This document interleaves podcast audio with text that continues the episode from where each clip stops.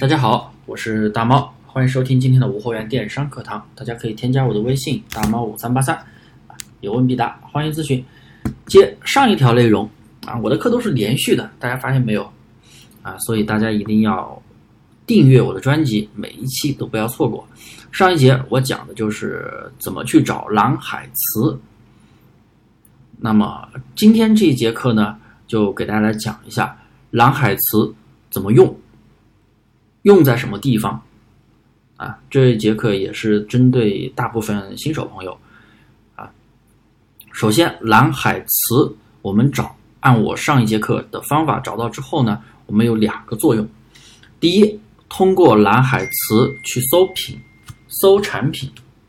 可以找到相应的一些蓝海产品，也就是竞争环境比较小的品啊。这里的蓝海品我。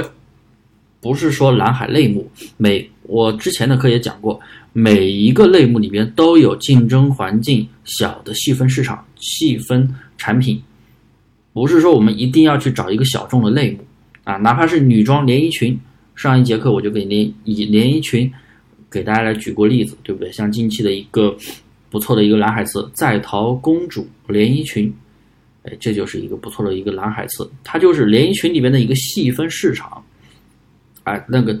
那么你就可以通过这个词去找到相应的一个款，然后再再去里边去选款，哎，选到你想要的款式，符合咱们数据的一些款，哎，去上架。第二个作用，那就是用来写标题啊。虽然说我的课程啊，我个人的一个精细化淘差价课程，我们没有做标题，因为我个人觉得做标题有偶然性。但是的话，对于标品类目，有一些标品类目没有办法去。啊，直接去使用的情况下，那还是需要去写标题的。也包括有一些做裂变的朋友，做裂变的朋友，有一些做裂变做的非常，呃，处在第一层级的一个裂变状态的，那就是做一些节流裂变，就是直接采集同款多家使用标题的店啊，直接去进行加价的那种标标品裂变，那种是最差的，一般。好一点的、高级一点的玩法就是自己写标题嘛，所以我们查出来的这种蓝海主词啊，作为主词写进你的标题里边，作为你的标题的主属性词、主关键词啊，去引流，然后周围再去添加一些相关的一些热搜修饰词、热搜的一些啊属性词。这里我不讲怎么去做标题，我不讲怎么去做标题，我只是给大家来讲一下蓝海词。啊，我们找出蓝海词，那么蓝海词用在哪里呢？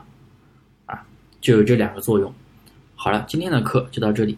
大家明白没有？有什么问题，大家都可以去啊添加我的微信大猫五三八三咨询我。好的，今天的课就到这里，感谢大家的收听，希望大家可以给我的专辑喜欢的朋友点赞分享。